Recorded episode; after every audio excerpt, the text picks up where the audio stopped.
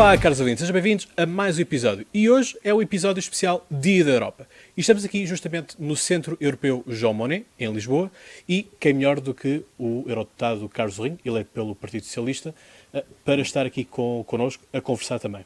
É um gosto estar aqui a conversar uh, com todos aqueles que seguem uh, este, este magnífico meio de comunicação e interação. Obrigado. Uh, não esquecer, uh, caros ouvintes, que estamos então aqui a sortear o livro uh, Portugal Sem Medo, de Carlos Zorrinho, que nos irá, obviamente, autografar o livro e poderão participar até sábado, até à meia-noite, para poderem ganhar este livro. Carlos Zorrinho, estamos aqui no Centro Europeu João Monnet. Seria esta a Europa que João Monnet teria pensado? Eu acho que Jean Monnet uh, não poderia uh, ter imaginado esta nem qualquer outra Europa, porque uh, o mundo mudou muito, muda sempre, os contextos estão completamente alterados, a geopolítica, a geoestratégia, mas Jean Monnet certamente sonhava que 60 anos depois este continuasse a ser um espaço de paz, que 60 anos depois este continuasse a ser um espaço em que a democracia é das mais fortes uh, em termos do globo, embora com, com, alguns desafios, certamente falaremos mais à frente. Uh, um espaço que é líder nas questões da sustentabilidade, do ambiente, da cooperação, e um espaço que continua vivo, com, com dificuldades. Eu diria que Jamona imaginou provavelmente uma Europa diferente, com os parâmetros que tinha no, na sua altura, hoje, eventualmente, temos mais dificuldades, mas também mais potencialidades. Estamos vivos. E acho que o facto de estarmos vivos 60 anos depois é a maior homenagem que podemos fazer a Chamonix. A União Europeia, de resto, ganhou o Prémio Nobel da Paz também, portanto. Exatamente, e aqui há dois, três anos, eh, a grande discussão que se tinha era sobre se a Europa fazia sentido, se a Europa tinha futuro, se a Europa sobreviveria a uma eventual vitória da extrema-direita em França ou ao Brexit. Eh, e hoje, embora com total consciência de que a Europa tem muitos problemas, tem muitos desafios, 27, eh, 28 países eh, a decidirem democraticamente em conjunto no mundo tão turbulento, não é um processo fácil, mas as grandes discussões na Europa hoje é que Europa mais intergovernamental, mais federal, em duas velocidades, numa só velocidade, geometria variável. E quando nós estamos a discutir o futuro de alguma coisa, já é um grande sinal. O sinal é que não estamos a discutir se a Europa faz sentido, estamos a discutir que sentido é que faz a Europa. E era justamente isso, esse debate que nós temos há muitos anos, não é? Que é uma Europa unionista ou federalista. Regra geral, os socialistas tendem mais para um federalismo, eh, ao passo que os, vamos lá dizer, os sociais-democratas populares, por assim dizer, tendem para uma mais unionista. E, portanto, foi, de resto, uma proposta chumbada também há uns anos. Sim, a questão de, a questão de se nós somos, eh, sobretudo, uma, uma, um espaço intergovernamental ou se há uma soberania super governamental, digamos assim, é uma, é uma questão essencial. A verdade é que o mundo está a mudar, uh, com ou sem Europa, eventualmente, uh, uma, uma, certa redistribuição da riqueza à escala global, provocada pela globalização, existiria. Por outro lado, a globalização desregulada faz com que as desigualdades tenham aumentado de uma forma muito, muito impressiva e aquilo que são vantagens competitivas da União Europeia, como a democracia, a sustentabilidade, eh, a, a, cooperação, a segurança social e o modelo social que muitas vezes nós eh, criticamos e de facto o grande tem, pilar tem social. dificuldades, mas o pilar social e o modelo social europeu são, são referências à escala do mundo. Uh, bem, tudo isso muitas vezes nos cria problemas competitivos e não devemos desistir de termos isto que temos. Temos é que conseguir construir uma, uma globalização à nossa eh, com os nossos valores, com os nossos princípios que são bons uh, para o globo. Mas a verdade é que estas circunstâncias fizeram com que uh, se instalasse alguma insegurança em relação ao futuro, nomeadamente nas novas gerações e nas gerações mais, mais velhas, alguma insegurança em relação ao futuro. Essa insegurança foi explorada por líderes populistas, enfim, acusando a Europa de ser, a pretensão europeia de ser responsável por essa insegurança. Do meu ponto de vista, é o contrário. Eh, a única hipótese que nós temos de não alinharmos por baixo e de não perdermos estas características positivas eh, de valores eh, humanistas e de salvaguarda do planeta é, é estarmos unidos. Mas digamos que esse, esse, esse triunfo, digamos, de, de alguma narrativa populista tornou muito difícil a ideia da a ideia federal. Mas a ideia, a ideia, de alguma forma, a ideia confederal uh, tem evoluído. Uh, muitas vezes não ao nível da, da superestrutura política, usando aqui um conceito marxista, é? mas mais ao nível das outras, das outras redes.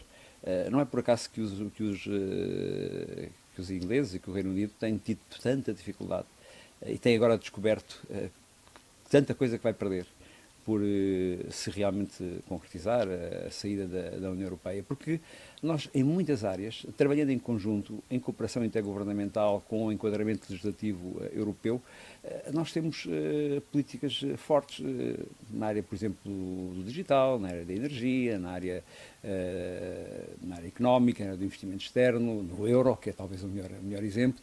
Uh, mesmo noutras políticas mais governamentais já há cooperações importantes, uh, na investigação para a saúde. Portanto, há de facto uma construção de uma, de uma rede europeia uh, que, que é de facto, cuja base é governamental, mas já tem ligações que são supragovernamentais. Não, não tanto, digamos, na capa mais visível, mas nos outros níveis. O Parlamento Europeu mudou muito do ponto de vista não só dos poderes, mas também a forma como uhum. uh, vão lá parar os eurodeputados. No sentido que inicialmente eram os Parlamentos Nacionais que os indicavam, hoje em dia somos nós que votamos uh, em vocês, eurodeputados, mas também o Parlamento Europeu tem vindo a ganhar cada vez mais poder e mais capacidades. Todavia, de salientar que o poder executivo não é uh, eleito pel diretamente pelo, pelos povos da, da Europa. É embora é assim, que o é Parlamento assim. tenha o poder de, de votar ou, ou, não a pessoa não em causa. Não é bem assim, repara. Eh, no, nas questões mais importantes, eh, o, o, poder de iniciativa é da Comissão Europeia. Portanto, quem propõe é a Comissão, mas depois a Comissão, digamos que apenas tem um, um poder de influência, porque, enfim, tem a máquina, assessora, prepara, mas quem decide, uh, tudo funciona em co-decisão. E tudo funciona em, em co-decisão entre o Parlamento e o Conselho. Portanto, nenhuma nova legislação proposta pela Comissão pode ser aprovada se não houver um acordo entre o Parlamento e o Conselho. O Parlamento tem, portanto, um poder eh, co-legislativo muito forte. Também tem um poder de iniciativa para propor, para, para lançar estudos. Muitas vezes o Parlamento eh, tem iniciativas que são exatamente para tentar motivar a Comissão a legislar como os, os, Estados também têm, e o Conselho também tem, mas o Parlamento tem hoje cada vez mais importância e é, e é muito é fundamental que, que, as pessoas que muitas vezes tendem a, a desvalorizar um pouco a, a, o Parlamento Europeu, a, absterem-se muito nas eleições europeias, não, não, se preocuparem muito com aquilo que fazem aqueles que elegem para, para os representar. Que, que compreendam que, embora nós, eh, parlamentares europeus, não estejamos nem no início nem no fim dos processos, que é quando eles são mediáticos, estamos, somos completamente fundamentais. Nada se faz no meio do processo se o Parlamento Europeu não estiver de acordo. E um, grande parte da, da, representação dos povos, de facto, é esse o nosso papel, dos interesses uh, dos povos, das, da diferenciação, da, da, identidade, do cruzamento de identidades, uh, numa identidade mais uh, europeia, é feito ao nível do Parlamento Europeu. Portanto, o que eu recomendo é participem das eleições europeias e vejam bem as pessoas que se candidatam e votem quem achar, acharem que vos pode representar, porque o Parlamento mexe em muito mais coisas do que imaginam. Estamos sensivelmente a um ano das eleições europeias. Todavia, como disse bem, é das eleições que maior taxa de abstenção tem no seu geral. Uh, porquê? Porque, porque há este, este desvínculo entre a Europa e o resto uh, dos países, por assim dizer, Bruxelas e as capitais europeias? A questão fundamental é que nós, uh, digamos que o debate técnico europeu está reservado a, a, uma elite, é feito através de órgãos de comunicação que muitas vezes também se, são lidos e participados por uma elite europeia e uh, não tem havido a capacidade, é muito difícil explicar as tecnicidades, mesmo aquilo que eu expliquei aqui há pouco, uh, em 15 segundos de televisão. Hoje em dia, tudo aquilo que não passa em 15 segundos de televisão não, ou não é a primeira página num, num jornal é difícil de comunicar. E, uh, de facto, a generalidade de, dos eleitores uh, aquilo que discutem é, é, é, digamos, aquilo que está mais próximo, aquilo que é a política nacional, a política local. E, de, e, e, de alguma maneira, nas eleições do Parlamento Europeu, há uma tendência também para essas eleições serem nacionalizadas, ou seja, acabar por se discutir também política local e não política europeia. E isso faz com que uh, muita gente acabe por considerar que é uma, que é uma eleição que, que, não é relevante, é discussão local, mas não é relevante para o seu dia a dia, e, e acaba por não votar. Também há muita votação, muita, muita abstenção técnica, mas acho que, sobretudo, é a, a não consciência de, de, da importância daquilo que está em jogo e, e a dificuldade em colocar eh, no debate mais profundo aquilo que está em jogo em nações europeias que faz com que as pessoas depois, eh, por vezes, não votem. Mas eh, esta é uma oportunidade de fazer um apelo, não estou a apelar a que votem em ninguém em particular, estou a apelar em que votem, porque uh, são eleições muito, muito marcantes. Uh, o Parlamento Europeu tem neste momento oito grupos, uh, nenhum grupo tem maioria, o grupo maior tem 220 eurodeputados, são 751, o segundo grupo tem 198. É, tudo se passa através de uma negociação, de uma articulação que é feita no Parlamento e em que ser representante de um determinado, uma determinada visão da Europa e ser representante de Portugal é muito importante.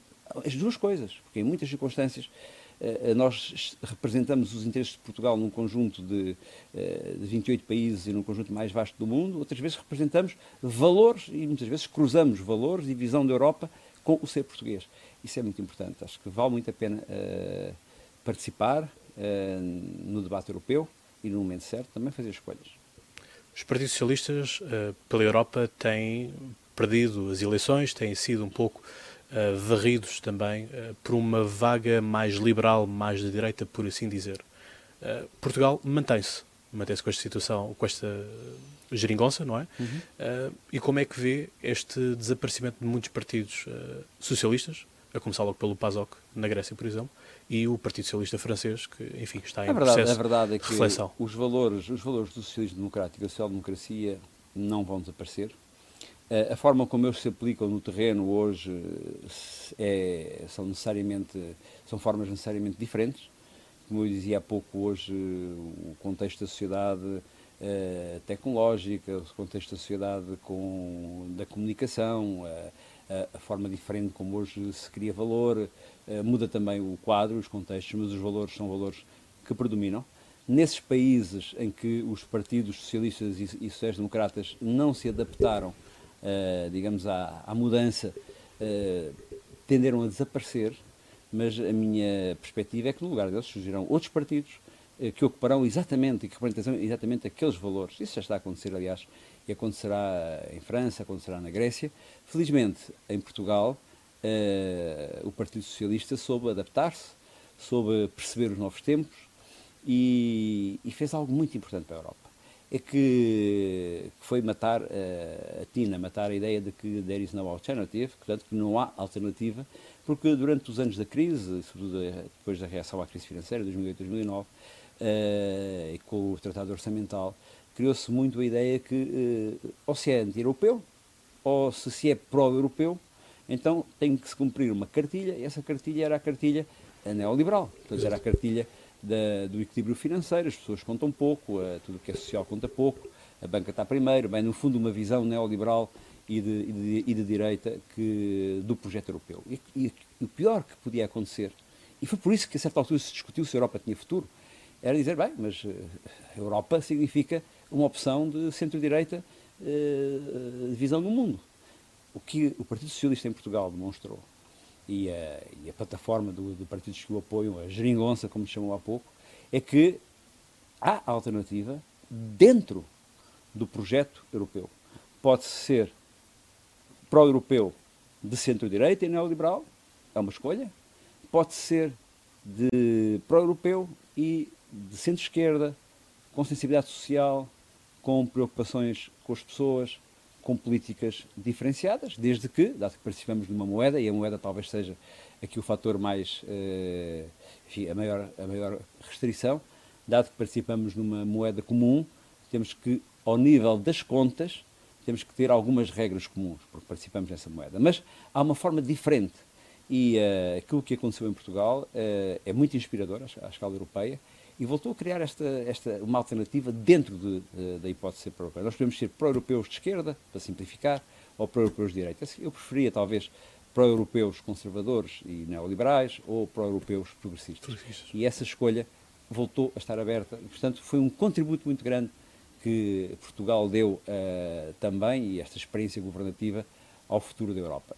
Quando eu escrevi o, o Portugal Sem Medo, na altura, enfim, a parte final já sabia que era candidato ao Parlamento Europeu e faço algumas referências àquilo que eu gostaria que acontecesse no meu mandato. Uh, quando eu escrevi uh, esse, esse, esse, livro, dizia exatamente isso. Portugal uh, devia voltar a ter aquela capacidade de, de, abrir portas, até porque somos um país com tradição, com identidade, muito criativo, com uma dimensão que, que não, não, somos um país pequeno, somos um país médio, mas não, não assustamos. E, portanto, somos um país com uma dimensão que, que, é representativa, que é relevante, mas que não assusta. E, portanto, temos a dimensão certa para quando temos boas ideias, e a história mostra isso, podermos fazer com que essas, essas ideias sejam inspiradoras. E, portanto, de alguma maneira, aquilo que eu imaginava, aquilo que eu sonhava uh, no Portugal Sem Medo uh, está a concretizar-se com este governo. E Portugal tem medo? Ah, repara, o medo os portugueses têm muitos e cada um de nós, na nossa circunstância na vida, aliás, o medo é, é, o pior é o pior sentimento que existe, que é o sentimento que nos paralisa. Uh, os outros sentimentos, muitas vezes, nós podemos perder a cabeça, mas estamos em ação. E quando estamos em ação, podemos corrigir a ação. Quando estamos paralisados, é muito pior.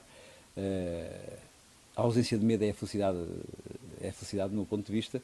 Nós não conseguimos ser felizes sempre, portanto, não ter nunca medo. Mas julgo que Portugal hoje está muito. Portugal, no sentido global, os portugueses havendo muitos portugueses com muitas dificuldades, havendo muitos portugueses, havendo muitos setores da sociedade portuguesa que, que têm muita coisa a melhorar. Preocupa muito, por exemplo, uh, felizmente hoje uh, já há emprego uh, para os jovens, sobretudo para os que têm qualificações e alguma preparação, já têm emprego, mas têm um emprego com salários muito baixos, com muita dificuldade de inserção na, na vida normal, lugar em uma casa, eh, enfim, viverem e, e, constituírem a família segundo o formato que entenderem. Portanto, temos muitas dificuldades, mas temos uma confiança completamente diferente. Ou seja, hoje a confiança uh, de Portugal, a confiança dos portugueses no futuro de Portugal, a imagem exterior de Portugal e o papel que Portugal voltou a ter no mundo é incomparavelmente melhor do que era quando eu escrevi esse livro, por exemplo. Ainda bem que perdemos o medo e arriscamos. Portugal, que de resto tem Mário Centeno como presidente do Eurogrupo, embora que o Eurogrupo não seja uma instituição europeia, é um grupo informal uhum. dos ministros das Finanças. O que é que mudou uh, e qual é que é o lugar dos eurodeputados portugueses no Parlamento Europeu e na Europa, juntamente com o comissário Carlos Moedas? Portugal hoje eh, sempre foi um pouco assim. Nós uh, sempre tivemos um, um peso político uh, muito acima do peso económico que é resultado, digamos, de, de uma capacidade, uma criatividade enfim, acima da média uh, de quem nos representa. Nós temos o Sérgio das Nações Unidas, não é? Uh, temos o Presidente do Eurogrupo, como referiu. O nosso Primeiro-Ministro é dos mais respeitados membros do Conselho Europeu. o nosso Comissário é um Comissário que toda a gente tem um, enfim, um grande respeito pelo seu trabalho. Uh, recentemente, por exemplo, uh, e foi uma das boas notícias, o, o, orçamento, o difícil orçamento que ainda vamos debater no Parlamento Europeu, o orçamento das perspectivas financeiras para após 2020 na área da, da investigação, da inovação e do digital subiu de 77 milhões para, para 100 milhões. Enfim, eu sou suspeito, mas aquilo que eu sinto no, no Parlamento Europeu é que eh, nós somos 21 deputados em 751. O, o peso relativo que, que nós temos eh, nas decisões no Parlamento Europeu, o peso relativo que cada um de nós tem nos seus próprios grupos, eh, é um pouco acima da, daquilo que é o peso, o peso real, o peso matemático. isso resulta, pronto, da, de facto, da capacidade somada, da criatividade dos portugueses, da nossa capacidade relacional, da nossa experiência acho que nós contamos uh, um pouco mais do que o nosso valor matemático e mais uma razão para que uh, quem nos está a ouvir também, nas suas escolhas, nas suas opções, não só ajude, dê ideias. Eu, ao fim de semana, quase todos, quase todos eles participam em, ou em escolas, ou em universidades, ou em eventos promovidos por, por Comissão Social ou pela sociedade civil, em debates, é muito importante ouvir, é muito importante uh, e procuro sempre que uh, quando tenho que tomar uma decisão, quando tenho que, que representar uh, Portugal e, e, os valores que eu represento em Portugal, ter o máximo de informação possível, exatamente, porque só assim é que nós conseguimos fazer com que oito deputados no, em 198 do Grupo S&D ou 21 em 751 no Parlamento Europeu todo uh, acabem por ter um peso importante na defesa dos interesses de, dos cidadãos e das cidadãs do nosso país. Indo concluindo, dois países, Turquia e Hungria. Turquia quer entrar na União Europeia, todavia sabemos que há uma certa resistência, eh, nomeadamente da, por parte da Alemanha, porque a Turquia entrando uh, com a população que tem, obviamente tornaria-se muito importante a nível do Parlamento, portanto iria ocupar o lugar que hoje a Alemanha tem, porque a Alemanha é o, é o país que mais eurodeputados tem, portanto uhum. é o uhum. rácio que é feito.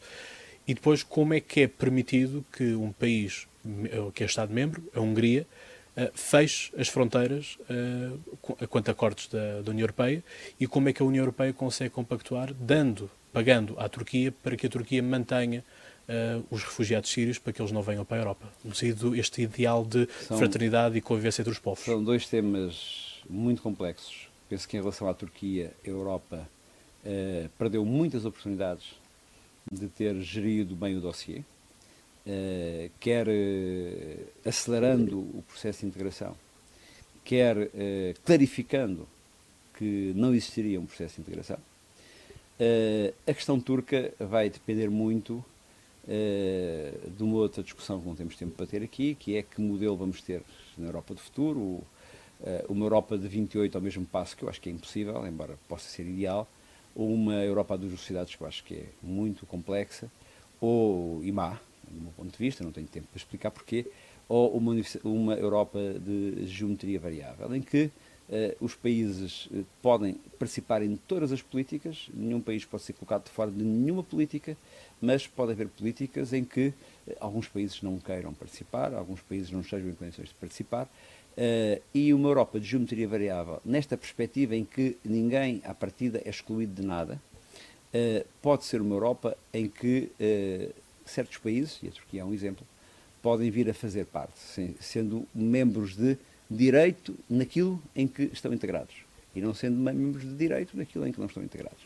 É um tema muito complexo, mas é por aí que eu acho que se resolverá a questão turca Quanto à Hungria, estamos na fronteira. A Europa não poderá ceder eh, naquilo que são os seus valores fundamentais. Eh, uma das minhas lutas hoje mais fortes no Parlamento Europeu, toca muitas áreas, estou em muitas delegações, mas o meu foco fundamental é a energia digital, é que a nova sociedade digital europeia tenha embebido os valores, a identidade digital europeia, ou seja, a identidade europeia, os valores europeus têm que estar no digital, têm que estar no real, esse, uma parte desses, desses valores é, é, o Estado de Direito, é o respeito pelo Estado de Direito, é a democracia e a liberdade de expressão e, portanto, o iliberalismo, o autoritarismo, eh, essas decisões eh, unilaterais eh, fora dos valores humanitários e, e, humanistas da União Europeia têm que ser sancionados. E o próximo quadro financeiro, por exemplo, já abre portas para que isso possa acontecer. Uh, Eurodeputado Carlos Rinho, deixava-lhe umas palavras finais de reflexão europeia para os nossos caros ouvintes, uh, que estamos, como foi dito, a, uma, a um ano das eleições europeias. Hoje é dia da Europa. Uh, basta duas razões para que a Europa tenha valido a pena e continue a valer a pena. É um espaço de paz e é um espaço de liberdade. Sobre a paz e sobre a liberdade podemos construir um futuro todos nós imaginarmos, mas construirmos em conjunto, de forma participada. É isso que eu convido todos, de forma ativa, a salvaguardar a, salvaguardar a paz, a salvaguardar a liberdade e a construir aquilo que sonho. Certíssimo. Carlos Rinho, muito obrigado por ter estado aqui no nosso podcast da Conversa Com. Caros ouvintes, já sabem, celebrem o Dia da Europa, usem o, a bandeira europeia pelo menos neste dia, que reflitam, porque daqui a um ano voltaremos para estar aqui com mais uh, temas relacionados com a Europa. E não deixem então de participar para ganhar então este livro uh, de, do Carlos Rinho, Portugal Sem Medo. E portanto, se vocês não têm medo, participem então neste concurso. E já sabem, até lá, boas conversas.